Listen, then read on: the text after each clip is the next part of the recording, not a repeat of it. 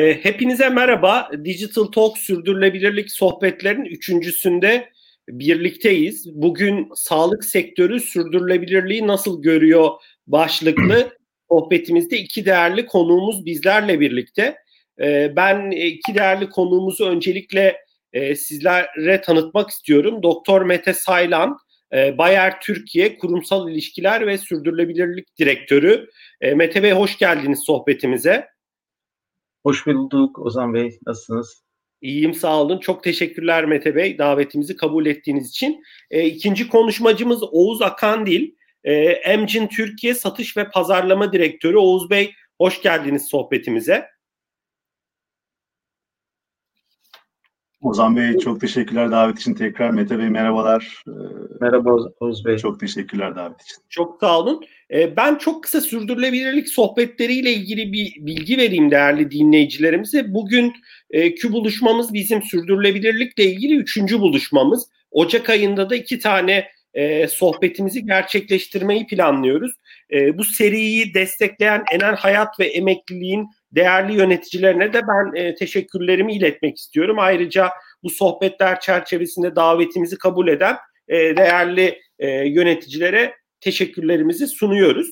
E, bugün az önce belirttiğim gibi odağımızda e, sağlık sektörünün e, sürdürülebilirliği nasıl gördüğünü konuşacağız. E, ve sohbetimiz yaklaşık bir saat sürecek. E, değerli dinleyicilerimiz sorularını bilgi.digitaltalks.org adresine iletebilirler. Süremiz kalırsa e, kimi soruları değerli e, konuşmacılarımıza e, ben aktarmaya çalışacağım. Bu sohbetimizi bu arada YouTube kanalımızdan da her zaman e, değerli dinleyicilerimiz sonrasında da izleyebilirler ve ses dosyalarından da biz podcast oluşturup SoundCloud'da hesabımıza yüklüyor olacağız. Orada da yolda, tatilde, arabada diledikleri zaman bu podcastleri de bu e, paylaşımları da dinleyebilirler. Oğuz Bey dilerseniz sohbetimize sizinle başlayalım. E, eminim Emcin'i sağlık sektöründeki birçok kişi biliyordur ama bilmeyenler için e, bize Emcin'le ilgili bilgi verebilir misiniz? Emcin için e, genç bir biyoteknoloji şirketi diyebilir miyiz? Biraz sunduğunuz ürün e, ve hizmetlerle ilgili bilgi paylaşabilirseniz çok seviniriz. Ben sözü size bırakıyorum.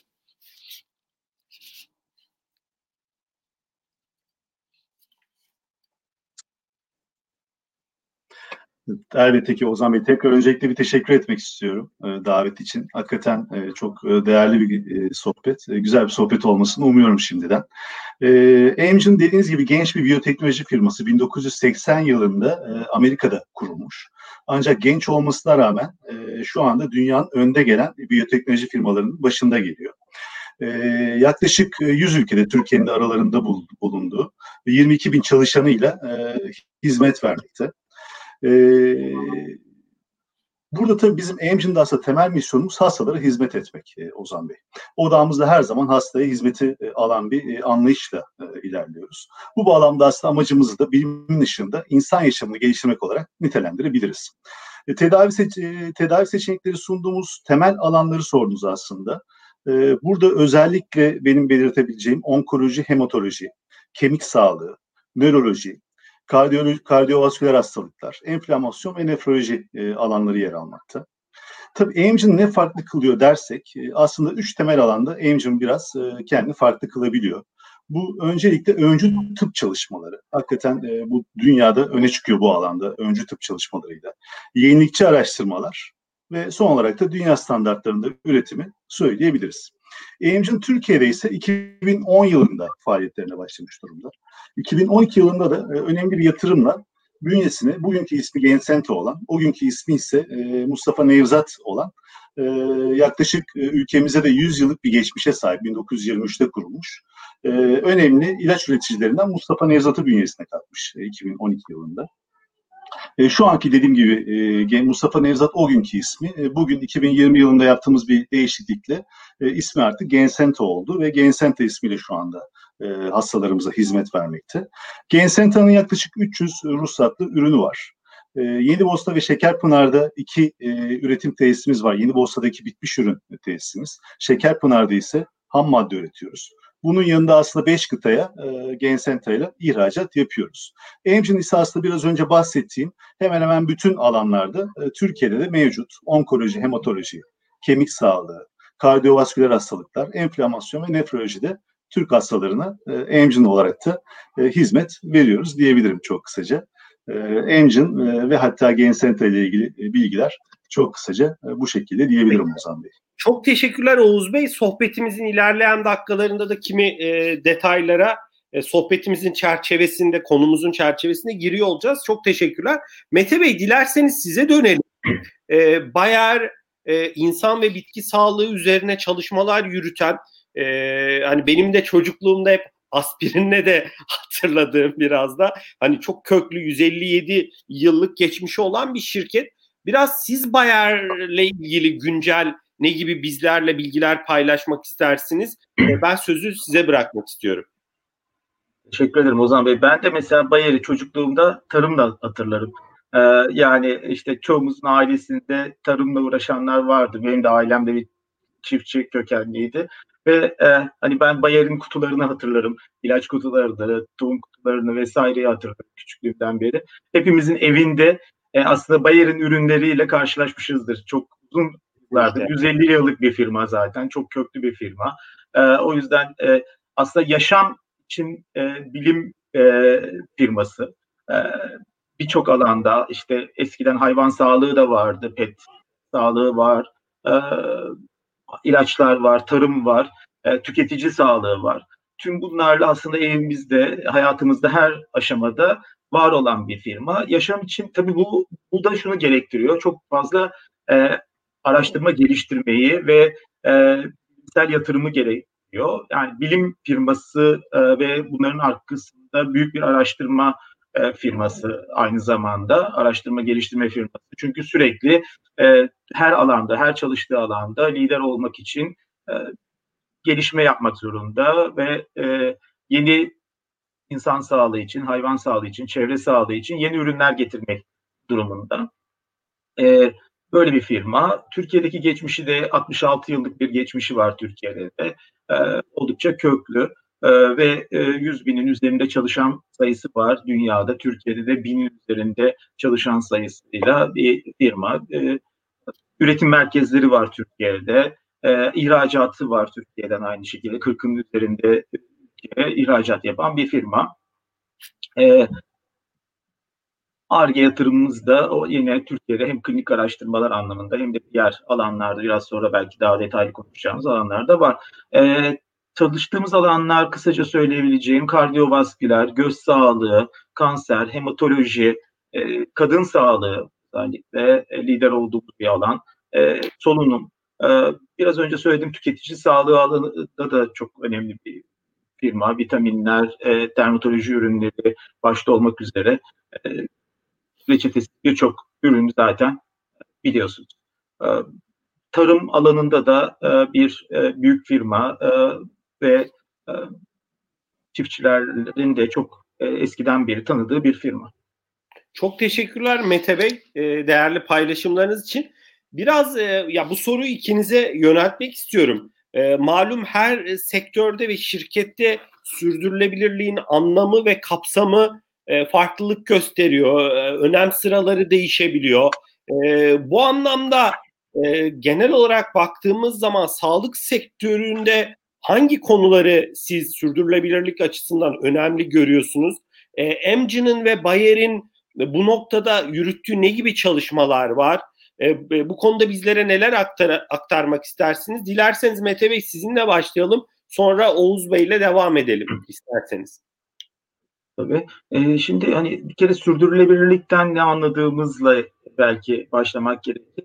E, Bayer e, sürdürülebilirliği aslında e, Birleşmiş Milletler'le birlikte bir alt grupta e, uzun yıllardır var. Hatta kurucuları içinde bu grubun e, kurumsal firmalarla birlikte Birleşmiş Milletler'le birlikte çalışıyor ve Birleşmiş Milletler'in sürdürülebilirlik hedefleri e, ve e, kalkınma hedeflerinden de bazılarını e, kendine hedef olarak almış bu alanda da çalışan bir firma. E, bir de e, hani bazı alanlarda Türkiye'ye gelirsek de bazı alanlarda e, uzun yıllardır aslında e, çalışmaları var. Sürdürülebilirliğin kendisinin de çünkü sürdürülebilir olması lazım. Yani devamlılığının olması lazım. Hani bir alanda çalışıp daha sonra diğerinde çalışmak değil. Uzun yıllar aynı alanda e, katkıda bulunmak gerekiyor. E, ama e, hani en önemli hedefleri belki 2021 için e, bahsedersek e, örneğin işte gelişmekte olan ülkelerde düşük orta gelir düzeyindeki ülkelerde çiftçilere destek, mali destek e, ve işte onların hayatlarının e, daha iyileştirilmesine yönelik bir takım e, desteklerin sağlanması, aynı şekilde kadın sağlığına yönelik desteklerin sağlanması, e, sağlığa erişimin e, sürdürülebilir olması ve e, geliştirilmesine yönelik yine gelişmekte olan ülkelerde çalışmaları olan bir firma. E, Türkiye'de de e, aslında eğitim e, çünkü bilim yaşam için bilim firması olduğunu söylüyoruz.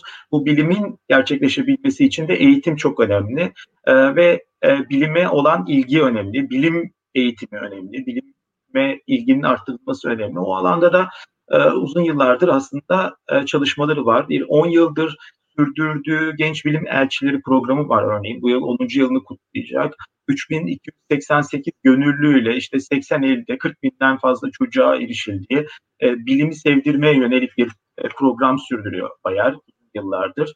E, liseler arası bilim yarışmasını sürdürüyor yine. E, 47 ilden 30 binden fazla öğrencinin katıldığı bir program.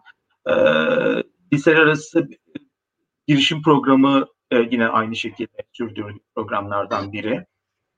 E, yakında zamanda başladığımız 2-3 yıldır da yaptığımız bir e, girişimci hızlandırma programı var. Herhalde sağlık alanındaki e, ilk firmayı anlamda bir e, hızlandırma e, bu alana spesifik olarak bir hızlandırma programı başlattan e, G4A e, adı altında bir program eğer e, zaman kalırsa daha sonra detaylarını anlatmak isterim. Hani bunları da biz sürdürülebilirlik ve ülkede işte bilimin geliştirilmesi anlamında e, projeler olarak görüyoruz.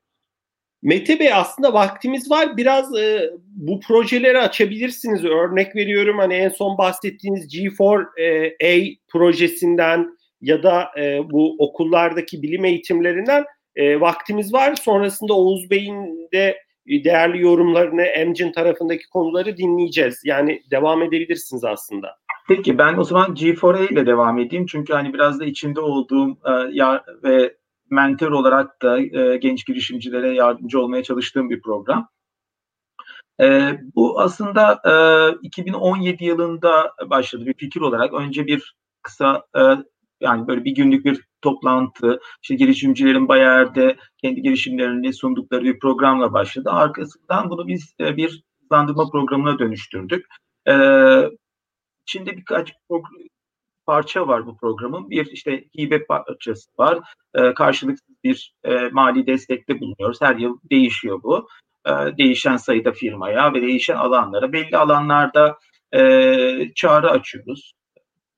Genelde tarımda, işte sağlıkta, tüketici sağlığında, e, çevre sağlığında oluyor ve oralara başvuruları alıyoruz. Daha sonra seçilen bir e, jüri tarafından seçilen programda e, bu girişimcileri dahil ediyoruz.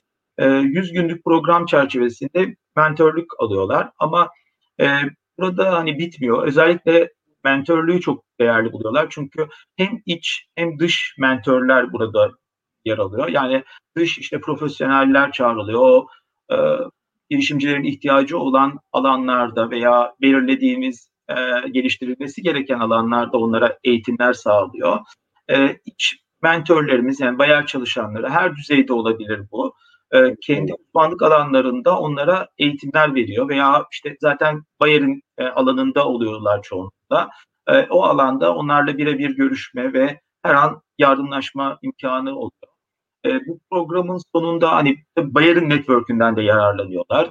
Biz onları konuyla ilişkili kişilerle görüştürmeye ve ürünlerini geliştirmeleri için, ticarileştirmeleri için, ihracat yapabilmeleri için desteklemeye çalışıyoruz. Bunun haricinde e, o kişilerin eğer başarılı ürünleri olursa onlardan hizmet veya ürün de satın almaya çalışıyoruz. Böyle örneklerimiz de oldu. Çok başarılı örneklerimiz de oldu. Ee, hem, hem programın e, bülteniniz gelmişti. Albert Health ile galiba evet. bir işbirliğiniz var. Albert Health'in kurucu ortağını da biz özel bir sohbette ağırlamıştık. E, onlardan da galiba bir hizmet alımı e, yaptınız yanılmıyorsam bültendeki evet, evet. Şekildeydi. Evet, sürüyor hizmet alımımız ve çok da başarılı gidiyor. Ee, bununla benzer birçok girişim ve işbirliğimiz oldu. Bazı zaman hani bu programa da bize şunu öğretti. Yani bir kere bizim e, işte e, dış e, bakış açımızı genişletti. Teknolojiye olan bakış açımızı genişletti. Ama onun haricinde bir de yani onlara da e, onlarla da sadece bu program çerçevesinde değil e, birebir de görüşme ve destekleme imkanı oldu. Çünkü bu bir hani işte ekosistem oluşturuyor. O ekosistem içinde e, siz bir şeyler öğreniyorsunuz, onları destek onlar size bir şeyler öğretiyor. Ama mutlaka bu program içinde olmak zorunda değiller. Ee, bizim bir ihtiyacımızla ilgili işte görüştüğümüz firmalar var. Ee, o firma yani girişimci biz bir şeyler öğretiyoruz. Onlar bir ürün hazırlıyorlar, geliştiriyorlar. Ee, biz alabiliriz veya almayabiliriz. Hiç önemli değil. Yani onların ürünlerini, firmalarını değil. Ee, ürünlerini alabiliriz veya almayabiliriz. Ama geliştirdikleri ürünleri başka firmalara da satabiliyorlar. Ee, biz orada onlara e, know-how'ımızdan yararlandırıyoruz. E, hani birlikte geliştiriyoruz. Aslında hani sürdürülebilirliğe katkısı bu ülkede sağlık sisteminin, bilim ekosisteminin, girişimcilik ekosisteminin gelişmesi, bunun sürdürülebilir olması, salt e, işte firmaların e, yatırımlarıyla, bağışlarıyla yürüyen bir sistemden çok e, ticaretle... Kendi ayakları üstünde duran Evet, işbirliğiyle yürüyen e, ve kendi ürünlerini geliştirip kendi değerlerini ortaya koyan e, firmalar yaratmak. Bizim amacımız bu aslında G4A'de. Bu programda. Çok teşekkürler Mete Bey. İlerleyen dakikalarda dediğiniz gibi kimi detaylarına gireriz. Zaten teknolojinin sağlık sektörüne etkisini de buradaki gelişmelerin konuşuyor olacağız. Ee, dilerseniz e, Oğuz Bey'e biraz dönelim. Oğuz Bey Emcin tarafındaki e, bakış açısını, projeleri aktarsın Mete Bey dilerseniz. Okay. Osman Bey sağ olun. Tabii sorudan ben sorudan e, başlarsam yani aslında hani, sağlık sektöründe sürdürülebilirlik e, yani nasıl e, sağlanacak? Biz nasıl görüyoruz e, temel soru olarak e, baktığımda.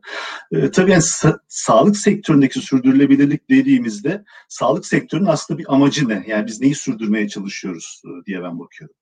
Burada da aslında baktığımızda insan hayatının daha uzun ve daha kaliteli bir şekilde e, sürdürülmesi için çalışan bir e, çevreden bahsediyoruz. Aslında bütün paydaşlardan bahsediyoruz sağlık sektörü dediğimiz. Yani sadece ilaç şirketleri değil aslında. Tüm aslında bu e, sağlık sektöründeki sağlayıcılar, hastaneler, hekimler, e, herkes aslında benzer bir e, odaktan e, söz ediyoruz. Burada tabii e, bunu devam ettirmek için tabii ki de şu anda ilk başta benim aklıma inovasyon geliyor. Yani mutlaka inovasyonu yani daha doğrusu yeni tedavilerin e, ilaç firmaları veya üniversiteler tarafından bulunup e, hizmete sunulmaya devam etmesi geliyor. Yani öncelikle sürdürülebilirlikte e, ilk şart benim aklıma gelen inovasyonu veya yeni tedavi seçeneklerinin mutlaka gelmeye e, devam, devam etmesi et. gerekiyor. E, aynen yani burada da aslında e, firmaları yani bu tabii ki de temelde bunu yapan da ilaç sektörü aslında biliyorsunuz ki en son işte bu Covid-19'da pandemi sürecinde de bunu yaşadık. E, burada da firmaları mutlaka ARGE'ye gereken bütçeleri ayırıyor olmaları gerekiyor. Artı inovasyonun da aslında bütün paydaşlar tarafından doğru bir şekilde anlaşılıyor olması gerekiyor. Yani tek başına aslında e, firmaların ARGE'ye gereken bütçeleri ayırması ve bunda da başarılı olması elbette. Yani mutlaka bu yeni tedavilerin e, gelmesinde başarılı olması yetmiyor. İnovasyonun değeri, yeni tedavi seçeneklerinin e, halkın, e, insanlığın e, kullanılması olmasının değerinin de bütün paydaşlar tarafından da e, anlaşılması gerekiyor. Çünkü inovasyon dediğimizde elbette ki belki kısa vadede bir miktar maliyet artışı yaratıyor gibi görünebiliyor bu yeni tedaviler aslında. Yeni ve inovatif tedaviler diyeceğim. Ancak orta ve uzun vadede baktığımızda toplamda anlamlı tasarruflar da sağlayabiliyorlar. Yani tüm paydaşların aslında bizim inovasyon değerini sadece bizim kendi ülkemizde değil bütün dünyada çok daha doğru bir şekilde anlatıyor olmamız lazım. Mesela bir örnek olursa mesela orta ve uzun vadede mesela bir inovatif yeni bir tedavinin e, ne tip faydaları olabileceğini mesela hastaneye yatış oranlarında ve süresinde bir azalmaya sebep olabilirler. Daha uzun vadede morbidite, mortalitede azalmaya sebep olabilirler. Yaşam kalitesinde artmaya ve dolayısıyla direkt ve indirekt sağlık maliyetlerinde azalmaya sebep olabilirler. İç gücü kaybında aslında azalışı azaltıyor olabilirler. Yani aslında bizim bu yeni tedavileri mutlaka en doğru şekilde bütün paydaşlara hem Türkiye'de hem de bütün dünyada anlatıyor olmamız gerekiyor. Ee, yani öncelikle aslında inovasyon ve yeni tedavi seçeneklerinin mutlaka gelmeye, yani bütün e, halkın, e, toplumların e, kullanımına sunulmaya devam ediyor olması gerekiyor. gerekiyor. Sürdürülebilirlik anlamında. İkinci önemli konuysa burada aslında bu yeni ve mevcut tedavi optimum bir maliyetle geniş kitlelere ulaştırılıyor olması gerekiyor. Yani sadece bunun yüksek maliyetlerle belli kesimler değil, optimum maliyetlerle hem yeni hem mevcut tedavilerin daha geniş kitlelere e, ulaştırılıyor olması da e, çok değerli bir konu aslında. İkinci önemli konu sürdürülebilirlik anlamında. E, burada da tabii baktığımızda e, yani çok güzel bir aslında ilaç firmaları, ilaç sektöründe bir şöyle bir sistem var. Patent aslında sadece bizde değil her, her tarafta var ama çok kısaca bahsetmek istiyorum aslında ben bu sistemden. E, biliyorsunuz patent şu anda ilaç firmaları bir molekülü bulduktan sonra patent başvurusu yapıp 20 yıllık bir patent elde ediyorlar. Yani burada işte Amgen, Bayer gibi inovasyon yönelik firmalar, e, uluslararası firmalar e, bundan e, faydalanıyor sonuçta ve 20 yıl bir patent elde ediyorsunuz. Bu 20 yıl şunu sağlıyor, bunun limitli olması 20 yılla. E, siz mutlaka bu 20 yıl dolduğunda eşdeğer ürünler veya biyobenzer ürünler e, pazara gelip, piyasaya gelip mevcut tedavinin ucuzlamasını ve daha geniş halk kitlelerine yayılmasını sağlıyor. Öte yandan da bu 20 yıl sayesinde de yani bu sonsuz olmadığı için inovatif firmalarda mutlaka yeni ürün geliştirmeye bir motivasyon sağlamış oluyor. Yani dolayısıyla aslında güzel bir çark yaratılmış oluyor. Bir yandan inovatif firmalar inovatif ürünleri e, bulmak için bir bütçe ayırıyorlar ve bunları inşallah hepsi buluyorlar. İşte bu pandemi örneğinde gördük inşallah dememin sebebi o. Onun dışında da eşdeğer firmalar veya biyobenzer üretimi yapan firmalarda bu ürünlerin e, hızlı bir şekilde patent süresinden sonra daha makul daha fiyatlara, daha geniş kitlelere e, ulaşmasını sağlıyor. Tabii biz bu bağlamda ne yapıyoruz diye bakarsak aslında Angel e, dünyadaki en yenilikçi e, firmaların başında geliyor. Özellikle bizim bütçemizde ARGE'ye ayırdığımız yüzdesel oran e, diğer herhangi bir e, firmanın ayırdığının oldukça üzerinde. Şu anda ben en son baktığımda yüzde 17 gibi e, ARGE bütçesi gördüm ki hakikaten oldukça aynen öyle oldukça anlamlı. O yüzden de zaten baktığınız hani pipeline'ımızda bu tam inovatif e, tedaviler dediğimiz 17, anlamdaki %17 e, toplam cironuzun %17'si mi? Neyin %17'si? Ciro'nun. Ciro'nun. Aynen öyle. Ciro. Ciromuzun. Ciromuz yani şöyle vermemde sakınca yok. Çünkü annual report'ta var. 23 milyar dolar 2019 bütçemiz. Girerse zaten hemen Google'dan yazdığınızda çıkıyor karşınıza annual report engine diye. 4.1 milyar dolar da e, direkt ARGE'ye ayrılan e, rakam sonuçta. E, oldukça hani, zaten engine'da o yüzden de pipeline'i çok güçlü ve böyle inovatif olarak, biyoteknolojik olarak da çok aslında gerçekten bir bilim firması e, diyebiliriz Emjin için. E, bu da aslında bizi sevindiriyor çünkü dediğim gibi biraz önce bahsettiğim o çok değerli alanlarda o inovatif çözümleri e, dünya halklarına e, sunan bir firma konumuna getiriyor bizi. Onkoloji, hematoloji, enflamasyon, nöroloji, kardiyoloji, e, biraz önce saydığım tekrar e, saymayayım ama bütün bu alanlarda aslında bizi e, hakikaten bu çok e, umut bağlanan bir firma firma haline getiriyor. En 100 yıllık bir e, firma. E, Gensenta da aslında bu defa ikinciye hizmet ediyor. Yani biraz da eşdeğer ürünleri mi hatta biyobenzer üretimimiz de var bizim e, Türkiye'de. Yeni Bosna'da biyobenzer de e, üretimi yapıyoruz şu anda ve oradan çok ciddi bütün dünyaya e, bir ihracat da var.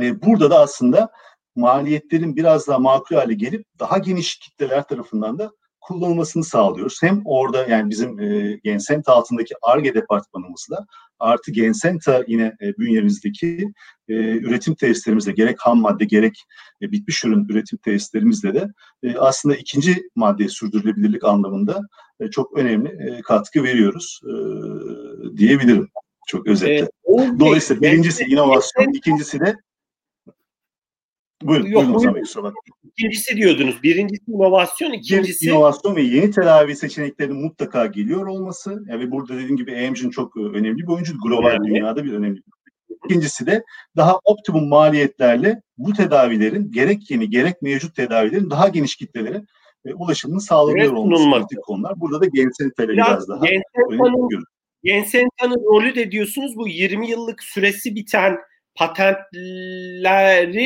e, daha geniş kitlelere sunulacak şekilde ilaç ve çözümlerin üretimi diyebiliriz o zaman anladığım kadarıyla ve dağıtımı tabii ki. Kesinlikle öyle. Evet. Gerek biyobenzer gerek konvansiyonel, konvansiyonel ilaçlar için. Evet. Çok teşekkürler. Oğuz Bey peki sizin hani e, ekosistem anlamında bunu e, globalde de olabilir, Türkiye'de de olabilir. Yani burada e, sonuçta bizim için dinleyicilerimiz için önemli olan illa Türkiye'de oluyor olması şart değil. Farklı yürüttüğünüz yani benim anladığım zaten aslında gerek Bayer'in gerek Emci'nin hani ana e, e, yapısı zaten sürdürülebilirliğe dayanıyor. Sonuçta gerek iş modeli gerek sağlık sektörünün kendi dinamikleri ama onun dışında sizin yaptığınız kimi e, projeler var mı? Yanılmıyorsam bir bilim e, bursu projeniz yanılmıyorsam vardı. Bir takım kişileri galiba yurt dışına göndermek globalde ama e, e, emin değilim. Biraz orada sözü size bırakmak istiyorum Oğuz Bey. Tabii çok doğru Ozan Bey. Ee, yani çok teşekkürler yani bu konuyu da açtığınız için. Sonuçta bizim Engine Vakfımız var. E, burada yani biraz önce bahsettiğim gibi temelde aslında bilim ve biz Engine bir bilim şirketi ve biz bilimle ilgili aslında e, hemen hemen olabilecek bütün e, platformlarda olmaya çalışıyoruz açıkçası. Ve Engine Global'in kurduğu bir vakfımız var, Engine Vakfı. Bu vakıf aralığı, aracı, aracılığıyla da aslında bir programımız var. Biyotek Experience diye geçiyor. Yani biyoteknoloji tecrübesi diye çevirebiliriz çok kısaca. Yaklaşık 30 yıldır dünyanın dört bir yanındaki öğrencileri e, bilim tutkusu e, yaratma hedefiyle e, aslında motive etmeye çalışıyoruz. E, ortaokul fen öğretmenleri özellikle sınıflarında gerçek biyoteknoloji laboratuvarları uygulaması için yetkilendiriyoruz. E, ve öğretmen eğitimi, müfredat materyalleri ve araştırma sınıfı ekipmanlarının ücretsiz olarak e, şu anda e, bu program sayesinde 850 bin öğrenciye ulaştırdık. 2023 yılına kadar da 1 milyondan fazla öğrenciyi daha bilimle buluşturmayı hedefliyoruz aslında. E, yani çok değerli bir program bizim için. E, önümüzdeki yıllarda mutlaka devam edeceğimiz global, değerli global, program. Global çapta mı yoksa Türkiye'de mi? Orayı biraz açabilir misiniz? Global. Global çapta ama biz de Türkiye olarak e, bu programın önemli bir parçasıyız diyebilirim Ozan Bey. Anladım. Çok teşekkürler. E, dilerseniz biraz e, demin e, Mete Bey ile olan sohbetimizde hafif giriş yaptık. Hani startup dünyasına e, malum e, çok farklı sektörlerde e, e, biraz da e, yani disrupt denilen hani yıkıcı lafı belki tam karşılamıyor ama hakikaten mevcut öğretileri sarsan e, işler görüyoruz. E, bir, Türkiye'de de biraz da belki pandeminin öyle bir katkısı da oldu. E, tabii çok e, üzücü bir olay ama biraz sağlığa olan ilgiyi, sağlığa olan e, bakışı, e, odağı diyeyim arttırdı. E, e, önemini herkese gösterdi. E, sizler uzun yıllardır sektörün içinde olan profesyoneller olarak e, dijitalleşmenin e, sağlık sektörüne olan etkisi üstüne neler söylemek istersiniz? E, burada Türkiye'deki girişimcilik ekosistemini sağlık açısından nasıl görüyorsunuz? Bu anlamda e, belki bu alanda çalışmalar yürüten ve yürütmek isteyen kimi startuplara tavsiyeleriniz ne olabilir? E, hangi alanlarda boşluklar görüyorsunuz? Oğuz Bey demin siz biraz farklı alanlar olduğunu, hani kimi alanların önleyici, kimi alanların tedaviye yönelik olduğunu, sonuçta sağlık sektöründe de farklı alanlar var. Biraz buralara yönelik yorumlarınızı ben merak ediyorum. Mete Bey dilerseniz sizinle başlayalım. Ben e, size vermek istiyorum.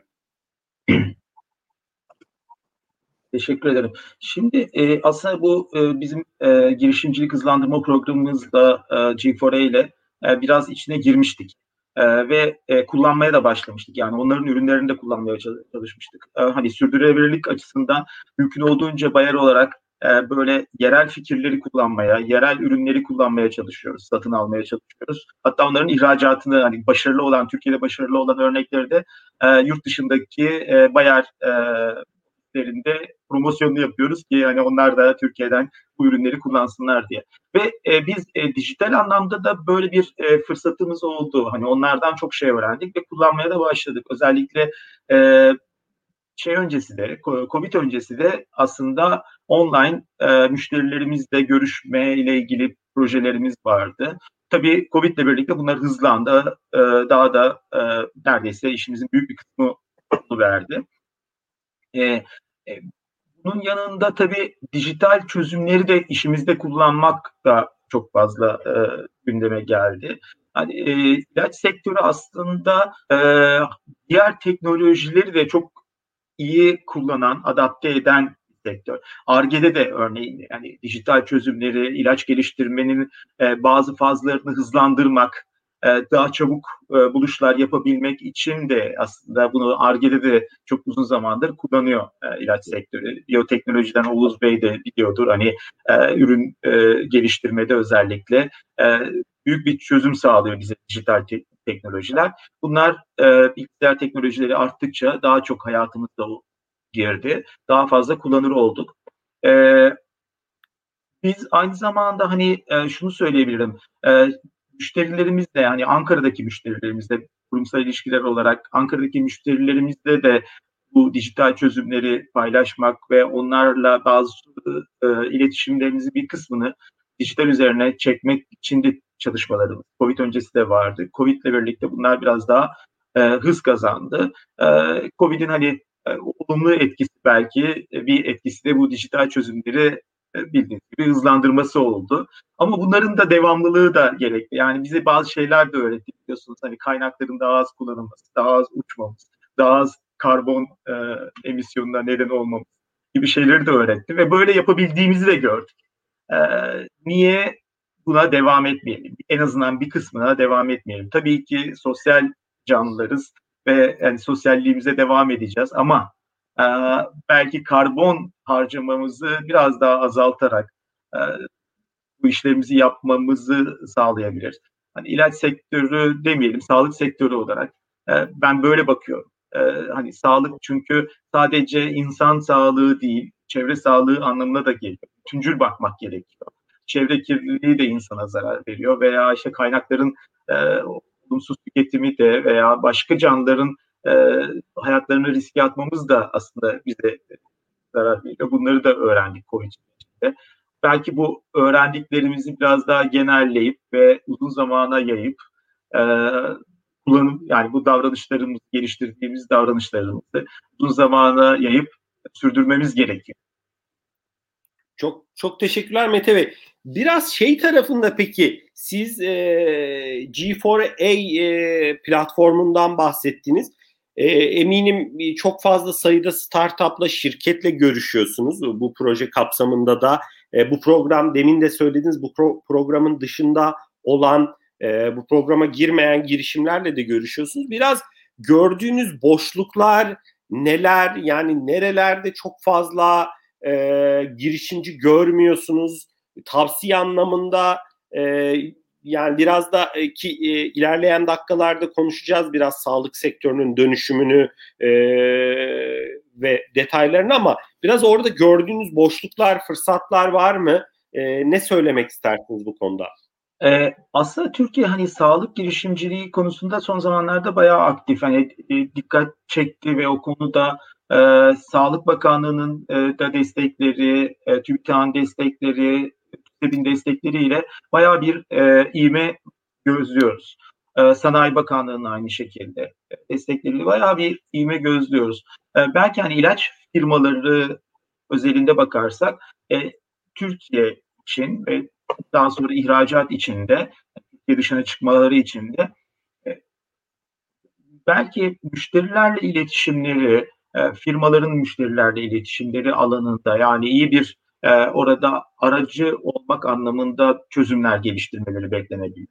E, bir de tabii e, şunu yapmak istemiyoruz. Yani benim gözlediğim önemli bir sorun şu. Ucuz iş gücü veya ucuz değer üreten bir e, ülke olmak istemiyoruz. Bizim gençlerimizin çok değerli fikirleri var. Çok değerli çalışmaları var. Onların gerçek değerini bulmasını istiyoruz. Oğuz Bey biraz önce bahsetti. Ee, inovasyon böyle bir şey. Yani inovasyon gerçek değerini bulmazsa o zaman e, köreliyor ve yok oluyor. Biz de aynı şekilde gençlerimizin de ucuzu, daha düşük maliyetli inovasyon olarak sunmalarını istemiyoruz. Gerçek inovasyonu getiriyoruz. İnovasyon. Pahalı rekabet etmesini istiyorsunuz. Evet, evet. Yani değeriyle rekabet etmesini istiyoruz. E, ben şunu gözlüyorum. Bazı zaman tabii ki biz bu genç girişimcileri zorluyoruz. Yani sorularımızla, eleştirilerimizle doğruyu bulabilmeleri için. E, orada hemen şöyle bir şeyle karşı karşıya kalıyoruz. En büyük tehlike olduğunu düşünüyorum. Ama biz daha ucuza mal edeceğiz. Bunu istemiyoruz. E, gerçek değeri neyse onunla e, aslında satmalarını istiyoruz. O değeri bulmasını istiyoruz. Kurumsal firmalar için de bu. E, inovasyon e, ürününün de gerçek değeriyle kişilere ulaşması gerekir ki inovasyon sürdürülebilir olsun. Tabii ki farklı fiyatlandırma söz konusudur. Yani gelir düzeyine göre e, firmamızın da var, birçok firmanın da var farklı fiyatlandırma stratejileri ülkelerin gelir düzeylerine göre ama değerinin altında bir ürünü almak e, onun arkasındaki araştırma geliştirmeyi öldürmek ve e, sürdürülemez bir hale getirmek anlamına geliyor. E, Türkiye'de hani gördüğüm önemli sorun bu. Bu bu hataya düşmemek gerekiyor diyorsunuz.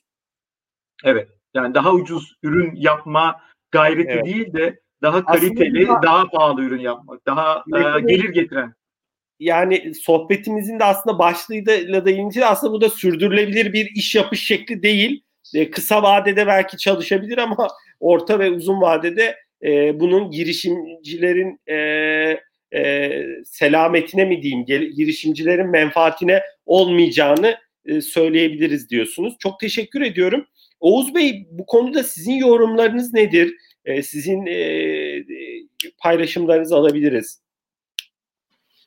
Tabii aslında Mete Bey çok güzel özetledi. Yani çok bana da bir şey bırakmadı ama Mete Bey belki birkaç tane ek yapabilirim ben de. E, şimdi öncelikle aslında ilk soru dijitalleşmeydi e, diye hatırlıyorum. Yani dijitalleşmede hani sağlık sektörü e, nereye gidiyor? E, aslında dijitalleşme pandemi öncesinde sağlık sektöründe başlamıştı açıkçası. Ama bu çok yavaş olan süreç aslında pandemiyle inanılmaz bir şekilde hızlandı. Ve hızlanarak arttı aslında. Ee, yani biz de ilaç sektöründe baktığımızda veya ilaç değil sağlık sektöründe baktığımızda yani dijitalleşmeye çok fazla örnek e, görebiliyoruz. Yani şöyle bir yani süreci aklımızdan geçirirsek bir e, yani sağlıktaki işte tanı, e, sonrasında tedavi ve e, takip olarak aslında üç alanda da şu anda dijitalleşmeyi yoğun bir şekilde görebiliyoruz. Yani ben yani çok kısaca şöyle biraz hani e, bizim toplantımızdan önce de biraz araştırdım. E, hani nelere rastladım şöyle bir araştırdığımda biraz aslında onları paylaşmak isterim dinleyicilerimizle.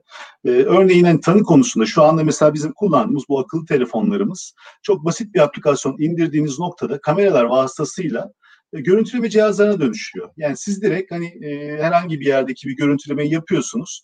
Direkt WhatsApp'tan veya herhangi bir bu aplikasyon vasıtasıyla ilgili hekimlere gönderdiğinizde sizin direkt bir görüntülemeniz e, gerçekleşebiliyor mesela. Yani burada aslında herhangi bir hastaneye gidip de bir görüntüleme yapmanıza şu anda mesela bu Amerika'da kullanılan bir Cellscope diye bir firma yapmış. E, çok yoğun bir şekilde kullanılan bir mesela tanıda e, yoğun bir şekilde kullanılan bir konu. Siz yine biraz önce bahsettiniz tedavi kısmına gelecek olursak hasta hekim ilişkileri yani şu anda Amerika'da ve Avrupa'da hatta e, yaklaşık olarak pandemi döneminden sonra e, hasta hekim görüşmelerinin yüzde yetmişi dijital ortama geçti. Yani inanılmaz hani bir, bir yıl önce söylesek herhalde kimse inanmazdı. Ama şu an e, Amerika'da aktif olarak yüzde yetmişi e, hasta hekim görüşmelerinin dijital ortamda yapılıyor ve yani burada normal sizin tanınız koyuluyor. Tedavinizi alıyorsunuz e, vesaire. Yani normal e, bayağı yoğun bir şekilde e, bu teletıp dediğimiz konunun kullanıldığını görüyoruz. Sonrasında da takip var aslında. Hastanın takibi yine. Burada da mesela bir dijital saatler vasıtasıyla ben araştırdığımda gördüm ki mesela EKG ölçümü yapabiliyor bu saatler. Sizin düzenli bir şekilde tansiyonunuzu takip ediyor ve belli merkezlere, hastaneye, doktora eğer bir gariplik varsa bildirebiliyor. Kalp ritmini yine aynı şekilde düzenli bir şekilde takip ediyor. Solunum hızımızı, vücut ısısını anlık olarak takip ediyor. Yani burada baktığımızda aslında her alanda şu anda bu teknolojinin hayatımıza girmeye başladığını görüyoruz. Yani sadece bir hani hasta hekim teletip olarak değil de hem tanıda hem takipte e, şu anda bu dijitalleşmenin yoğun bir şekilde hayatımıza girdiğini görüyoruz. E, beklentimiz de aslında önümüzdeki dönemde de bunun e, giderek artması yönünde. E, şimdi tabii aslında çok çok güzel bir soru sordunuz. Yani ben de hakikaten burada biraz bahsetmek istiyorum startuplar konusu. E, Mete Bey çok bahsetti. Hakikaten inovasyon dedi. Ben de aslında aynısını söyleyeceğim. Çok farklı bir şey söylemeyeceğim. E, şimdi bizim aslında sağlık sektöründe sermaye ne diye bana sorsanız bizim açıkçası sermaye bilgi. Yani dolayısıyla sizin herhangi bir şekilde bir e, yani bir sermaye anlamında, bir dolar anlamında veya TL anlamında bir kapitaliniz olması gerekmiyor. Eğer bilginiz varsa e, bu sizin aslında en güçlü sermayeniz. Dolayısıyla bizim de yani mesela dünyaya da baktığımızda aslında inanılmaz Amerika'da, Avrupa'da bu özellikle bu Nordik ülkelerinde olsun, Almanya'da olsun, Hollanda'da, e, Danimarka'da çok yoğun, Japonya'da çok fazla inanılmaz sayıda yeni start, startup, startuplar var ve bunlar genelde e, biyoteknoloji üzerine çeşitli alanlarda, çok spesifik alanlarda ürün araştırmaları yapan firmalar. Ve mesela burada da büyük ilaç devlerinin işte Amgen gibi, Bayer gibi ilaç devlerinin de gidip mesela bu startuplarda zaman zaman eğer yaptıkları çalışmalarda bir e, umut görüyorlarsa desteklediklerini görebiliyoruz. Mesela şimdi bunun aslında son örneğini çok yakın bir şekilde yaşıyoruz şu anda BioNTech'le. Yok. BioNTech şu anda biliyorsunuz işte pandemi e, umarız bitirecek olan COVID-19 aşısında başarıya ulaşan firma. Ben buradan bu vesileyle hakikaten e, gururumuz olan e, Doktor Özlem Türeci ve Profesör Doktor Uğur Şahin'i de anmak istiyorum izninizle. Hakikaten Tabii. iki çok değerli bilim adamımız. Orada gidip BioNTech firmasını kuruyorlar ve bu insanlarda bilgi var. Yani bizim hekimlerimizde bilgi var ve bu bilgiyle bu firmayı kuruyorlar ve Pfizer gibi de e, gelip e, işte Biontech'te e, onları bu e, çalışmalarında, bu bilimsel araştırmalarında, argelerinde e, destekliyor ve ortaya işte bugün belki de insanlığın kaderini değiştirecek olan e, bir e, aşı ortaya çıkıyor sonuçta. Ya bu tip örnekler aslında bizim son dönemde baktığımızda yine Mete Bey'de bahsettik kusura bakmayın tekrar oluyor ama artıyor evet. gerçekten. Özellikle bu teknoloji parkları kuruyoruz şu anda. Teknoparklarda çok artıyor. Ee, umarım bu konu e, önümüzdeki dönemde de artarak devam eder.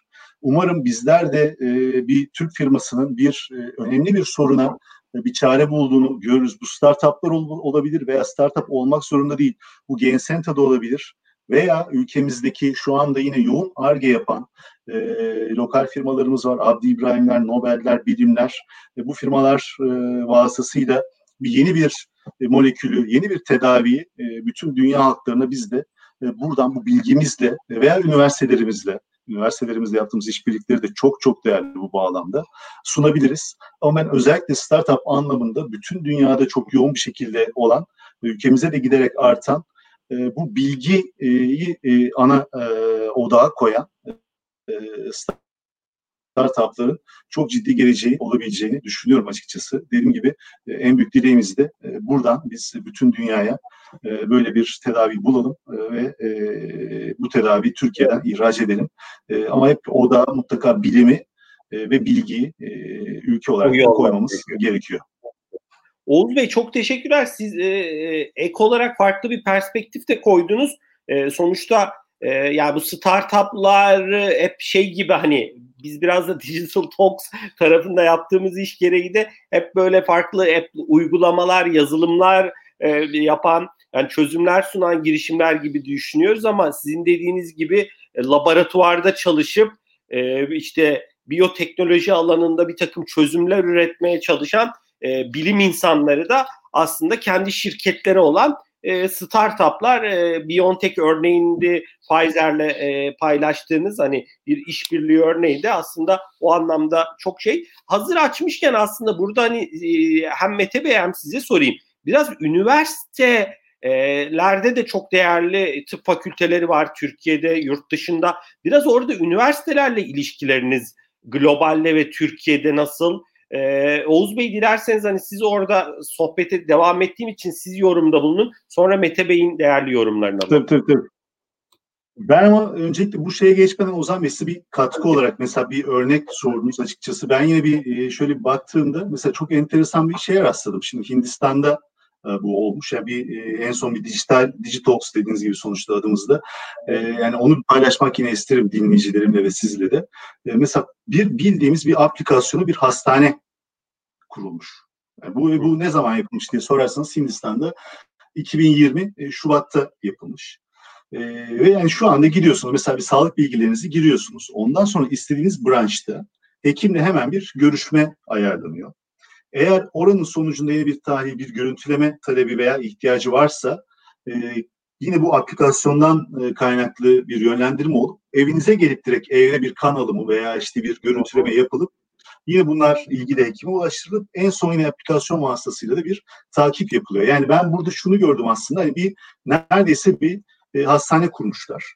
Ve bugün Ana. baktığınızda aylık e, ortalama 300 bin e, kullanıcısı var e, bu şeyin, e, bu aplikasyonun e, Hindistan'da ve 2025'te 1 milyar dolar şey bekleniyor. Hı hı. E, gelir bekleniyor ve 100 milyon da kullanıcı bekliyorlar. Yani gerçekten hani bu dönüşüm aslında çok güzel bir örnek. Yani bildiğimiz biz ne oldu? Yani hasta olduk hastaneye gideriz değil mi? Yani burada aplikasyona giriyorsunuz ve bütün hizmetleri hastanede aldınız. Aplikasyonda vermeye çalışıyor. Çok enteresan geldi bana. Büyümesi de çok hızlı gerçekten baktığımızda. Yani yeni e, kurulan bir aplikasyon olmasına rağmen. Ve e, yani beklenti de şu anda 2025'te milyar dolar, 1 milyar dolar e, seviyesine ulaşması. Yani ben hakikaten etkilendim diyeyim. Bey, ee, nasıl dünyada şeyleri görüyoruz ya, neobank dediğimiz e, dijital bankaları yani hiç şubesi olmayan aslında e, sizin verdiğiniz örnekte biraz neo e, hospital, neo hastane hani e, şeyi evet. olmayan belki de hani e, çok büyük binaları olmayan ama çok güçlü bir altyapısı, uygulama altyapısı ve e, onun üzerinden servislerini sunan yapılar aslında ilerleyen dakikalarda sohbetimizin sonuna doğru e, sağlık sektörünün dijital yönet, yön, e, dönüşümüne yönelik uzun vadeli e, perspektifinizi, yorumlarınızı da dinleyeceğiz. Orada biraz daha bu detaylara girebiliriz. E, hastane e, şey üniversite tarafındaki yorumlarınızı alabilir miyim peki? Ya yani üniversite, üniversite tabii belki Türkiye'de siz e, değil ama globalde bilmiyorum bir takım çalışmalar yapılıyor mu? Bir e, yorumunuz olur mu? Ya gerek e, globalde gerek Türkiye'de üniversiteler tabii ki de ilaç firmalarının e, bir numaralı e, paydaşı e, diyebilirim açıkçası. Yani sonuçta orası bilim yuvaları, orada bilim, bilim üretiliyor. E, doğal olarak tabii ki de bizim de hani bu konuda yeni tedavileri e, sunma konusundaki en büyük destekçimiz. E, aslında Türkiye'de de biz çok yoğun bir şekilde hani klinik araştırmalar vasıtasıyla üniversitelerle e, çok yakın destek e, halindeyiz. E, tabii Türkiye'den klinik araştırmada bir yerde bilgi üretmek diye düşünebiliriz. Hani çok farklı yorumlar da olabiliyor. Hani bugünün konusu değil başka zaman belki gireriz ama yani gerçekten klinik araştırma bir bilgi üretimi sonuç olarak. Ve biz ülkemizde de bu altyapı güçlü bir şekilde var üniversitelerimizde şu anda. ve bu yüzden de çok yoğun bir şekilde klinik araştırmalar vasıtasıyla e, biz de ülke olarak da bu ARGE faaliyetlerinde çok yoğun bir şekilde destek e, alıyoruz, veriyoruz globale. E, hemen hemen bütün ürünlerimizin şu anda klinik araştırmaları mutlaka bir Türkiye'den e, yapılıyor, Türkiye'den e, bir geçiyor. E, globalde de hiç farklı değil. E, bütün bu klinik araştırmalar hep üniversitelerdeki bilim insanlarımız e, vasıtasıyla yapılıyor ve onların tamamen desteği ve katkılarıyla e, hani olmazsa olmaz diyebileceğim e, evet, hizmete sunuluyor hastalarımız. Teknik araştırmayı biraz açabilir miyiz? Belki hani e, sağlık sektörünün tam içinde olmayan kişiler için. Klinik araştırma bir konu üstünde o üniversitedeki, o hastanedeki uzman doktorların, işte kişilerin e, bir çalışma yürütmesi değil mi? Yani nasıl e, düşünebiliriz? Kesinlikle. Kesinlikle. Yani aslında e, bilim tabii ki de yani bilim dediğimizde kanıta dayalı olmak zorunda ve bir tıpta da aslında en temel konu bu. Ya mutlaka siz herhangi bir bilgiyi söylüyorsanız, herhangi bir datayı veriyorsanız onun arkasında mutlaka bilimsel ölçüde yapılmış bir e, kanıt e, olmak zorunda. Klinik araştırmada aslında bizlere bu kanıtı sunuyor. Yani bir ilacın e, etkinliğiyle ilgili, yan etkileriyle ilgili çeşitli araştırmalar yapılıyor. Burada fazlar var. Faz 1, faz 2, faz 3, faz 4. Faz 1 işte sadece hayvanlar üzerinde yapılıyor. Faz 2 ilk insan denemeleri yapılıyor ama sadece genetik açısından. Faz 3'te artık daha geniş kitlelerde yapılan klinik araştırmalar. Burada bizim ülkemizde de şu anda mesela bizim hem faz 2 hem faz 3'te belli klinik araştırmalarımız devam ediyor. Burada dedim kanıta dayalı e, şu demek aslında çok kısaca. Bir gruba e, kontrol grubuna işte plasebo verilirken diğer gruba e, ilgili e, ürün verilip çok uzun vadeli ve bunlar gerçekten emek isteyen, yatırım isteyen e, ve hiç e, tamamen bilimsel e, odaklı ve bizlerin hiç mesela dahil olmadığımız e, yani tamamen ayrı bir grup tarafından yürütülen e, çok değerli e, bilimsel araştırmalar, çalışmalar. Aynen bir ilacın da onay alması aslında işte bizim kendi Sağlık Bakanlığımızda FDA'de Amerikan İlaç Dairesi veya EMEA'de tamamen bu klinik araştırmaların sonuçlarına bakarak e, karar veriyor. Indikasyonlara veya onay alıp almasına. Çok değerli çok... çalışmalar. Dediğim gibi bilgi üretiliyor. Yani bu klinik araştırmalarda bilgi üretiliyor.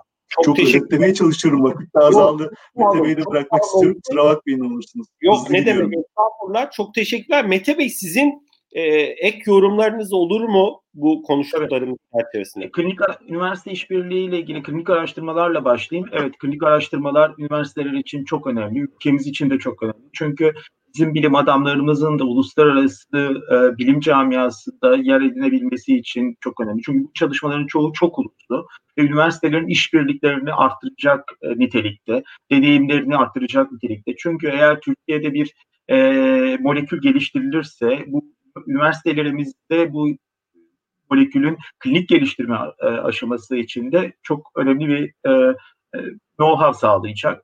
E, aynı zamanda hani e, bu çalışmaların e, da e, var olan kişilerin de çalışmaya katılan kişilerin de e, bu ilaçlardan erken fazla yararlanması anlamına da geliyor.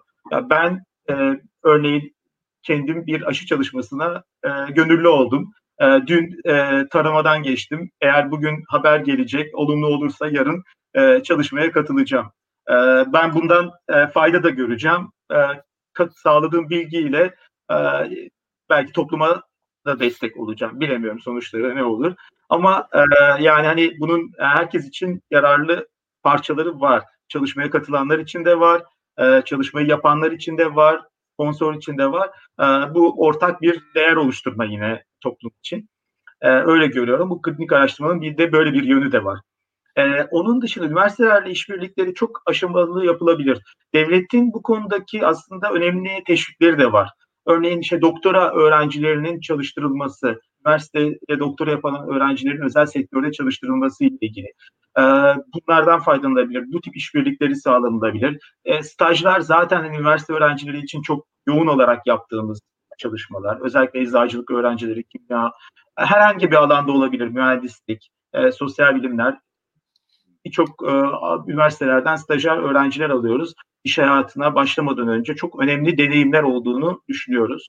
E, aynı şekilde müfredatlarında da yer alıyoruz bazı zaman. E, bazı eczacılık fakültelerinde örneğin bayar olarak e, endüstri e, dersi veriyoruz. E, ilaç endüstrisi dersi anlatıyoruz. Bunun da bence önemli bir katkısı olduğunu düşünüyoruz. İlaç endüstrisini anlamaları ve daha sonra bunları bunu mesleklerinde kullanabilmeleri için e, belki de hani Türkiye'deki endüstrinin de gelişmesi için önemli katkısı olduğunu düşünüyorum. E, üniversitelerle e, yani tek tek ARGE çalışmalarımız yine bu G4A kapsamında üniversitelerden danışmanlık almamız da yine bence hani bu işbirliklerimize örnek. E, lokal işbir, işbirliklerine tabii uluslararası anlamda çok daha büyükleri yapılıyor. E, gönül ister ki Türkiye'de de bunlar yapılsın. Bazı ürünlerin e, moleküllerinin geliştirilmesi en baştan e, üniversitelerle yapılıyor. E, eminim ki Türkiye'de de önümüzdeki yıllarda böyle örnekler olacak. Üniversitelerin geliştirdiği, bulduğu moleküllerin e, ürün haline getirilmesinde de yine e, şirketlerle çalışıp e, bunların e, ülkeye değer katacak hale getirilmesi mümkün olacak. Şu anda aslında uluslararası firmaların birçoğu üniversitelerle bu şekilde çalışıyor. Zaten çalışıyor. Çok teşekkür ediyorum. Dilerseniz e, böyle şu anda da sohbetimiz bir saate yaklaşıyor. E, son olarak e, demin aslında Oğuz Bey'in de biraz değindiği, Mete Bey sizin de farklı e, paylaşımlarınızda değindiğiniz. Ya bir pandemi e, hakikaten mevcut e, alışkanlıkları oldukça sarstı. E, bir taraftan da bence de bir tüketici olarak da baktığım zaman olumlu görüyorum. Birçok sigorta şirketinden, hastaneden hani veri tabanında yer aldığım için bana mail geliyor işte randevunuzu oluşturabilirsiniz, doktorla görüşebilirsiniz. Yani eskiden düşünemeyeceğimiz şeyler e, şu an çok e, artık e, haya önümüzde. E, benim öngörüm hani burada belki e, böyle devam etmeyecek ama e, eskiye de dönmeyecek gibi ben düşünüyorum. Bu noktadaki öngörülerinizi ben merak ediyorum. E, ikinci e, sorum yani bir pandemideki ilk sorumuz sorayım daha doğrusu pandeminin bu etkileri geçtiği zaman eski alışkanlıklarımıza sağlık sektöründe tamamen dönecek miyiz? İkinci sorum e, baktığımız zaman e, demin Oğuz Bey'in Hindistan'daki örneğini paylaştı. Ben de mesela Çin'den bir örnek paylaşabilirim. E, Çin'de Pingan diye bir e, sigorta ve finans e, şirketi var. Mesela Pingan e, Good Doctor diye bir dakikalık klinikleri böyle farklı e, lokasyonlarda devreye alıp e, işte kioskun içine giriyorsunuz. O kioskta e, ilk başta size bir yapay zeka ile bazı sorular soruluyor. Eğer hakikaten bir bulgu varsa doktora bağlanıp aslında o kioskun içinde bazı sorularınızı çözüp sorunlarınızı ilacınızı da e, o kioskun yanındaki dispenserden otomattan alıp e, aslında sağlık e, hizmetini hiç hastaneye gitmeden e, o lokasyonda çözebildiğiniz çözümleri de e, görebiliyoruz. Bunlar eminim e, hızlanacaktır. E, bu tarafta öngörüleriniz ne? Yani sağlık sektörünün dönüşümü, gelişimine yönelik bizi nasıl bir gelecek bekliyor? E, demin e, Oğuz Bey'in bahsettiği tanı, tedavi, takip tarafında neler olacak sizce? E, bu noktadaki öngörülerinizi de e, yani merak ediyoruz. Eminim dinleyicilerimiz de merak ediyordur. E, dilerseniz Mete Bey sizinle başlayalım. Sonra Oğuz Bey'e dönelim. E, ben sözü size bırakmak istiyorum. Çok da uzattığımı fark ettim kusura bakmayın. Evet, ben hani e, aslında tabii e, bir anda e, büyük hastaneler var. E, çok değerli işler yapılıyor e, ve onlara da gerek var. Yani e, o hastanelerde hiçbir zaman sizin verdiğiniz örnekler gibi e, yapılamayacak şeylerin de yapılması lazım. Diğer taraftan da e, ama e, insanlar hani hizmeti hemen e, ve e, yerinde almak istiyorlar. E, bu da bir istek de var. Bu konuda e, insanların da isteği var. E, ufak sorunlarına çözüm bulmak istiyorlar. Belki bazıları sorun bile değil, sadece öneriler almak istiyorlar. Bunları evde almak istiyorlar. Daha hatta e, kişilik sınırlarına da e, özellik özel alanlarına da saygı gösterilerek yapılmasını istiyorlar. Bir startuptan örnek vereceğim. Mesela ilk tanıştığım startuplardan biriydi Bips diye. E, sperm e, sayısı işte sperm sorunları olanların gidip normal şartlarda işte hastanede sperm vermeleri gerekiyor. Çok uygun olmayan koşullarda vesaire. E, bunu evde yapabilecekleri, rahat rahat yapabilecekleri bir cihaz. E, Oğuz Bey örnek verdi. Sadece e, cep telefonunun kamerasını kullanarak işte sperm sayısını bir mikroskop yerine her şeyi yapıp onu raporlayabilen bir sistem. Yani o büyük bir rahatlık. Yani yani e, hastaların e, işte e, belli aralıklarla gidip e, sperm vermeleri yerine bunu evde yapılabilmeleri büyük bir rahatlık. Böyle bir e, girişimci, bir Türk girişimci Kayseri'den e, çok başarılı bir girişimci var mesela. E, bu tip hani eve çözümler, bazı şeyleri eve çözüm şeklinde getirilebilir. E, bunların hızla artacağını düşünüyorum. E, ama e, bunların da bir e, düzen ve e, bir e, politika çerçevesinde yapılması gerektiğini de düşünüyorum bir yandan. Çünkü kalite burada da önemli oluyor. Sağlık çok kalite ve bilgi yoğun bir alan. E, o kaliteden hiç ödün verilmemesi gerekiyor. E, en ufak ödün vermeye başladığınız zaman e, çok büyük sapmalar ve yanlışlar ortaya çıkabiliyor. Her alanda olduğu gibi ama yani hani sağlık biraz daha hassas olduğu bir alan. Evet, belki orada dikkatli olmak lazım ama mutlaka yaygınlaşacak. Ee, Covid ortadan kalktıktan sonra da daha fazla evde hizmet vermeye, hizmet almaya yönelik e, çözümler ortaya çıkacak. Sigorta şirketleri bunda lider oldular ama bazı özel e, hastaneler bunun arkasına eklendi. Aslında Sağlık Bakanlığı da eklendi. İşte telemedisinle ilgili bir e, genelge yayınladı. Bununla ilgili hani doktorların devlet hastanesinde doktorların da çalıştığını biliyoruz.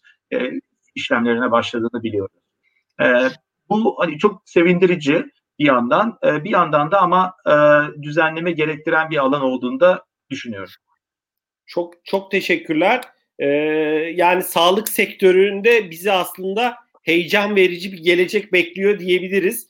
Ee, demin konuştuğumuz gibi aslında tanı tarafında, tedavi tarafında ve takip tarafında çok farklı e, inovatif çözümler bul, e, bulan, e, hizmetler sunan girişimleri görecek gibiyiz. Oğuz Bey sizin yorumlarınız nedir e, bu tarafta, bu konuda? Evet, Ozan Bey'in aslında Mete Bey çok güzel özetledi. Benim birkaç ekim var. Ee, ilk sorunuzdan başlayayım aslında. Yani bu pandemi sonrası hayat eskisi gibi olacak mı diye sorunuz. Ee, aslında açıkçası hani değişim zaten vardı. Pandeminin tek yaptığı bunu biraz hızlandırmak oldu diye ben düşünüyorum.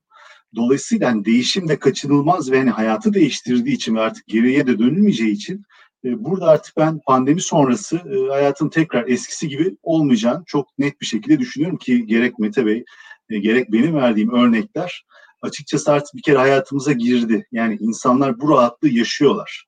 Artık insanlar bu rahatlığı yaşadıktan sonra tekrar onları yani şeyin getirdiği, dijitalleşmenin getirdiği rahatlığı yaşadıktan sonra tekrar onları eski düzene getirmek e, çok zor. Yani bizim bile ilaç firmaları olarak hani çok şey yapayım ama yani belli noktalarda hekimlerle ilişkilerimiz çok e, dijitale döndü. Şu an mesela hani biz de firma olarak devam etmek istiyoruz. Hekim tarafında da mesela bu böyle olsun. Niye ben seyahat edeyim ki şeyi var. Yani çok fazla bu fikir var. Yani şimdi tekrar burada artık biz eskiye döneceğiz. E, demek hani bu e, hayata karşı gelmek, e, zamana karşı gelmek e, gibi oluyor. E, tabii şimdi hani e, ilaç sektörü veya sağlık sektörü hani nereye gidiyor diye baktığımızda da e, hani nereye gidecek veya siz nerede görüyorsunuz e, diye sordunuz aslında. Burada tabii yani sadece pandemiye bağlı değil. Yani benim söyleyeceklerim hani ya bu pandemiden dolayı böyle oluyor değil. Çünkü dediğim gibi hani değişim zaten vardı. Devam ediyor zaten. E, ama bizim açıkçası hani benim e, şöyle bir düşündüğümde belli değişimler çok hızlandı biraz önce de söylediğim gibi. E, yani burada ben belli neleri yani nelerin değiştiğini görüyoruz dersek hani şöyle özetleyebilirim aslında. Bir tanesi e, şu anda açıkçası hastaneye girişler e, pandemi döneminde de çok azaldı biliyorsunuz. Yani belli endişelerle. Bu artık önümüzdeki dönemde iyice azalacak. Özellikle kompleks, kompleksitesi düşük, ayaktan tedaviyle e, geçebilecek konularda grip gibi ne bileyim hani daha basit hastalıklarda kesinlikle artık hastanelere gitmiyor olacağız. Burada özellikle bizim ülkemizde tabii bu aile hekimleri e, biraz daha ön plana çıkıyor olacak bu tedaviler anlamında. E, önümüzdeki belki bir 5-10 yıla baktığımızda e, aile hekimlerinin ben ülkemizde özellikle çok daha önemli bir rol oynayacağını, daha yoğun bir rol oynayacağını düşünüyorum. İyi ki bu. İkincisi aslında pandemi sağlığın ne kadar değerli olduğunu herkese gösterdi. Yani en basitinden bir işte Covid'in mesela bir sigara içenlerde daha yoğun bir etki göstermesinden tutun da işte spor yapanlarda daha hafif geçtiğine göre işte bağışıklık sisteminin ne kadar önemli olduğu artık şu anda aslında hani sağlığın ne kadar değerli bir şey olduğu ve korunması gerektiği çok daha geniş halk kitleleri tarafından eskiden biraz daha bilinçli kesimdeydi diye düşünebiliriz. Şu anda biraz daha geniş halk kitleleri tarafından bu biraz daha anlaşıldı. Dolayısıyla aslında sağ, sağlığa talep artacak. Yani sağlığa talebin artması da şunu getirecek sağlık hizmetinde çalışan sayısı artacak. Yani bu hekim de olabilir, hemşire de olabilir. Ee, yani toplam sağlık hizmetindeki çalışan sayısının ben sağlığa e, artan talep sonucunda artacağını düşünüyorum. İkinci etkisi bu olacak. Oğuz, Oğuz Bey, Üçüncüsü tabii e, sözünüzü e, yani bir ekleme yapmak istiyorum. Sağlıklı tabii. yaşam e, ihtiyacı arttığı için doğal olarak bu noktada çözüm sunan startupların sayısı da artacak diyebiliriz değil mi? Yani çok sayıda işte e, görüyoruz da wellness startup'ı farklı konularda çözüm sunan girişimlerin de herhalde sayısı artacak diyebiliriz herhalde. Hekim ve e, hemşire e, bu alandaki evet. çalışan sayısı dışında. Kesinlikle. Yani sağlığa talep artacağı için dediğiniz gibi bu tip mesela dijital özellikle startuplarda olabilir veya herhangi bir inovasyonu çağrıştıran bütün startupların e, özellikle insanların bu sağlığına bir şekilde hizmet edebiliyorsa artacağını ben yüzde yüz öngörüyorum şahsen. Çünkü sağlığın önemi şu dönemde iyice anlaşıldı. E, ve kesinlikle sağlığa talep kesinlikle artacak pandemi sonrasında. Ben bunu e, çok net bir şekilde evet. görüyorum. Ve bu startupların da artması demek sağlık hizmetinde, sağlık sektöründe toplam çalışanın da artması demek olarak. Harika. Üçüncü maddeniz Oğuz Bey, ben sizin sözünüzü katkı yapmak amaçlı bölmüştüm. Size tabii, size tabii. Tabii yani üçüncü madde aslında ilk söylediğim bu inovasyon çok önemli demiştik hatırlarsanız. Hani burada tüm paydaşlar tarafından anlaşılması gerekiyor. Ve bu yeni tedavilerde gelmeye devam edecek aslında. Ama tabii burada hani temelde bir problem var ki o da hani burada geri ödemeyi sağlayan devletlerin bütçesi. Şimdi mesela şu anda OECD'de toplam sağlığa harcanan mesela hükümetlerin bütçesinde yaklaşık %7-8 arasıyken işte 2050'de mesela bunun 14-15 eğer bu trend aynen devam ederse e, 2080'lerde işte 20'nin üzerine çıkacağı ön çıkması öngörülüyor. Dolayısıyla hani yaşlanan nüfus, e, sağlık hizmetine olan talebin artması, yeni tedavilerin gelmesi gibi konular sebebiyle. Yani burada mutlaka artık e, karar vericilerin de biraz daha data bazlı karar vermesi gerekiyor. Yani dolayısıyla sağlık sektöründe data kullanımının da ben biraz daha artacağını düşünüyorum. Yani bir geri ödeme artık verilecek ama orada mesela bu gerçek hayat verisi dediğimiz konular, işte bu health technology assessment'ın daha yoğun kullanılması veya bölgesel veya yaş gruplarına bağlı geri ödemelerin biraz daha artması. Çünkü aslında mesela devletlerin elinde çok yoğun bir bilgi var. Çok yoğun bir data var. Hepimizle ilgili, hepimizin sağlığı ile ilgili. Burada hani özellikle bu bu e, bütçenin yönetilmesi konusunda bir şekilde ben e, önümüzdeki dönemde yönetileceğini düşünüyorum. Yani bu ama 5 yıl mı olur, 10 yıl mı bilemiyorum ama mutlaka burada da data kullanımı, çünkü şu anda data var ve duruyor açıkçası. E, özellikle bu konularda e, bütçenin daha efektif kullanılması anlamında e, çok daha artacağını düşünüyorum. Dördüncü konuda aslında benim yine öngörüm, onu çok bahsettik. Tekrar ben e, üstüne durmayacağım ama teknoloji. Yani teknoloji mutlaka e, çok daha yoğun bir şekilde hayatımızın parçası olacak. E, her alanda dediğim gibi e, sağlıkta bundan mutlaka payını alacak. E, en son olarak da mutlaka teknoloji kullanımını yani çok bahsettik tekrar detaya girmeyeceğim. Çok daha yoğun bir şekilde önümüzdeki 5-10 yılda kullanılacağını düşünüyorum açıkçası Ozan Bey. Çok teşekkürler Oğuz Bey. Aslında e, yani o da başka belki sohbette konuşuruz ama e, yaşlanan nüfus e, bu da herhalde birçok sektörde birçok e, girişimcilik ekosisteminde de sağlık sektöründe de e, farklı her alanda aslında birçok e, dengeleri de e, değiştirecek konulardan biri gibi duruyor. Siz bütçe örneğini de verdiniz. Bütçenin daha efektif, daha verimli kullanılması ve sağlığa ayrılacak bütçenin de önümüzdeki dönemce artacağını yönelik öngörünüzü de paylaştınız. Bence bu noktada e, çok önemliydi. Burada da herhalde daha fazla startup'ı da yani yaşlanan nüfusa hizmet veren startup'ı da e, sağlık sektörü ve dışında da görecek gibiyiz sanki ileride. Kesinlikle ben yani o yaşlanan nüfus dediğiniz gibi bir örnek bir de gerçekten ortalama yaşam, beklenen yaşam da çok uzuyor Ozan Bey. Yani burada mesela şimdi orada da yeni fırsatlar ben doğabileceğini düşünüyorum. Örnek vereyim.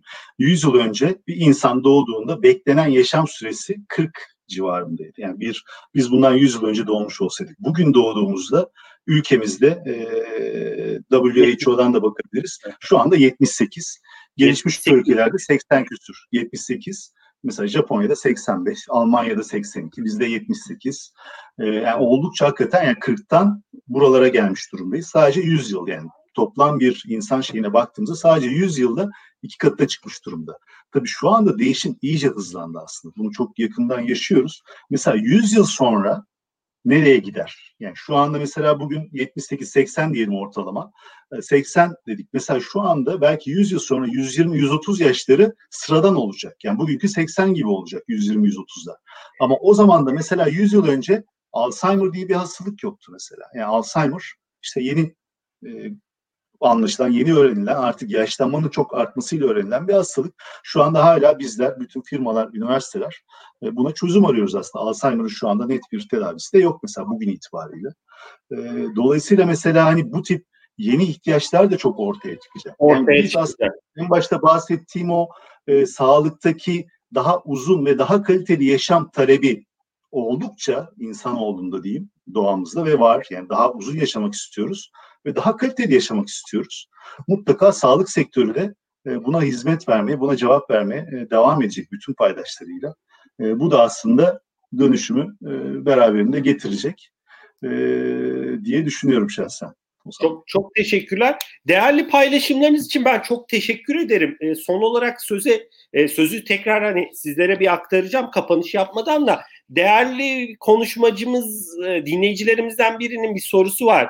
E, hani e, yazmış e, ya konuyla da birebir ilintili değil ama e, hepimizin hayatını etkilediği için ve sizler de sağlık sektöründe çalıştığınız için pandeminin ülkemizde etkilerinin ne zaman azalabileceğini, hayatımızın biraz daha ne zaman normalleşeceğini düşünebiliriz diye bir sorusu var. Hani çok kısa yorumunuz olur mu bilmiyorum. Sizin değerli vaktinizi de çok almayalım. E, değerli dinleyicilerimizin de çok kısa hani bu konuda yorumunuz olur mu? E, Oğuz Bey, Mete Bey. Ben hani tabii çok zor bir soru yani e, herhalde. Ben Mete, Bey, Mete Bey hekim sonuçta ben Mete Bey'e ilk sözü bırakayım. Burada bir hekim varken benim çok söylemem doğru olmuyor. Mete Bey bir de tabii normalden e, ne anladığımızla da ilişkili bir şey. Hani bir yeni bir normal, yeni bir denge kurulacak. Her zaman öyledir. Yani hayatımızda bir değişiklik olur e, ve yeni bir denge kurarız e, onun üzerine. Burada da yeni bir denge kuracağız toplum olarak, dünya olarak yeni bir denge kuracağız. E, yeni denge aynı yerde olmayacak ne olursa olsun. E, ama bunun yanında hani benim şeyim tabii ki e, bağışıklık gelişmesiyle ilgili bir şey. Toplumda işte verilen rakamlar yüzde altmışın üzerinde bir e, e, toplumda oluşmasıyla e, e, paylaşılan bağışıklıkla vesaireyle e, infeksiyonların e, ortadan kalkacağı her şey yolunda giderse. Dolayısıyla aşıların başarısı ve aşılanma e, sisteminin başarısı anlamına geliyor. Yani sadece aşının bulunması bir başarı değil. Aynı zamanda aşının uygulanması, insanların e, bunlara e, razı olması, aşı olması e, ve sistemin de buna hazır olup hani insanları düzenli olarak aşılaması. Ama bu da bitmiyor. Yani yine korumaya kendimiz devam edeceğiz. Çünkü bu böyle e, bir günden ertesi güne herkesin aşılandığı bir sistem değil. Yani bir zaman alıyor. Başka bir sürü hastalıktan biliyoruz. Çok daha e, hani az görülen hastalıklarda, az görülen infeksiyonlarda bile yıllar alıyor. E, eminim ki e, hükümetler, devletler bununla ilgili çalışacaklardır hızlandırmak için. Belli bir zaman alacak. Bu zaman içinde de sabretmemiz, aynı şekilde e, önlemlere devam etmemiz gerekiyor. E, ama bu böyle birdenbire bir beklenti yani bir zaman vermemek gerekiyor. Giderek azalan yeni bir denge kurulana kadar. Çok teşekkürler. Oğuz Bey sizin yorumlarınız olur mu? Zor ya, biliyorum. Mete Bey tabii hekim olarak inanılmaz güzel cevapladı aslında. Hani ben e, dinleyicimiz sormuş soruyu ben de diğer bir dinleyici olarak belki şey yapabilirim. Evet. Ben hani bir hekim olarak değil normal bir e, vatandaş olarak biraz da optimistimdir ben genelde hayata karşı da. E, ben hani yaza doğru biraz iyileşeceğimizi düşünüyorum ve ummak istiyorum açıkçası. Ee, ama tabii Mete Bey'in esas söyledikleri esas alınması lazım. Ben diğer bir dinleyici olarak dinleyicimize cevap vermiş olayım. İyi niyette evet. alabiliriz umarız, bunu biraz da. Umarız e, yaza, yaza doğru, doğru ben umarız e, yaza doğru hakikaten bir rahatlama e, göreceli gerçekleşir. Ee, umarım. Ben umarım. ben çok teşekkür ediyorum değerli paylaşımlarınız için. Dilerseniz son olarak e, Oğuz Bey sizinle başlayıp hani son sözlerinizi alabiliriz. E, sonra Mete Bey'in alalım. Ben de bir kısa kapanış yapıp e, bugünkü değerli sohbetimizi sonlandırayım. E, sohbetimiz çerçevesinde e, eklemek istedikleriniz var mı? Son olarak söylemek istediğiniz sözler Oğuz Bey. Ya çok keyifli bir sohbet oldu. Ozan Bey, Mete Bey ben hakikaten e, çok çok teşekkür ediyorum. Davet için de tekrar çok teşekkürler. E, ben hani umarım dinleyicilerimiz de keyif almışlardır. E, umarım e, çok sağlıklı bu e, zor süreci, pandemi sürecini atlatırız. Daha güzel günlerde e, bir arada oluruz. Tekrar. E, ben çok teşekkür ederim hakikaten sizlere Ozan Bey, Mete Bey. Çok teşekkürler. Çok sağ olun. Mete Bey sizin eklemek istedikleriniz var mı? Son yorumlarınız. Evet çok kısaca hani ben e, hani bu sürdürülebilirlik yeni bir kavram olarak hayatımıza girdi. Yeni derken aslında hani daha önemi arttı son dönemlerde. E, aslında bir e, paylaşılmış sorumluluk olduğunu düşünüyorum. E, kurumlar, e, çalışanlar, e, devletler, e, ülkenin insanları arasında e, paylaşılmış bir sorumluluk olarak görüyorum bunu. E, insanlık için, doğa için daha iyi neler yapabiliriz? E, bunu düşünmek anlamına geliyor. Daha fazla düşünmek anlamına geliyor bence sürdürülebilirlik. E, benim için de çok hoş bir sohbetti. E, sanal olarak görüştük, tanıştık. Sanal olarak sohbet ettik. Eminim, umarım yazın e, üçümüz oturur, kahve içeriz rahat rahat hiçbir sorun olmadan. Oğuz Bey'in dilekleri e, gerçek olur. E, çok çok teşekkürler Mete Bey. E, güzel e, dilekleriniz için umarım ben de e, yaza doğru bu konu pandemi rahatlayınca bir araya gelip e, dediğiniz gibi bir araya gelip kahve içmekten ben de büyük e, keyif duyarım. E, değerli dinleyicilerimiz bugün e, 29 Aralık Salı yılbaşına da çok az bir zaman kaldı ve Digital Talks e, sürdürülebilirlik sohbetlerin üçüncü buluşmasını aslında bu yılında son sohbetini iki değerli konuğumuzla birlikte yaptık. Ee, ben e, Oğuz Bey'e, Emcin Türkiye Satış ve Pazarlama Direktörü Oğuz Akan ile çok teşekkür ediyoruz değerli paylaşımları için. e, Doktor Mete Saylan, Bayer Türkiye Kurumsal İlişkiler ve Sürdürülebilirlik Direktörü. Mete Bey çok teşekkür ediyoruz değerli paylaşımlarınız ve yorumlarınız için. Ben e, bu arada sizlerin de yeni yılını e, kutlamak isterim şimdiden e, Oğuz Bey, Mete Bey ve değerli dinleyicilerimize de e, 2021'in e, güzellik, mutluluk, sağlık, e, huzur getirmesini dileriz. E, dilerseniz yayınımızı birlikte kapatabiliriz. E, herkese güzel bir akşam dilerim. Görüşmek Herkese mutlu yıllar. Çok teşekkür ederim. Görüşmek üzere. Bay bay. Görüşmek üzere.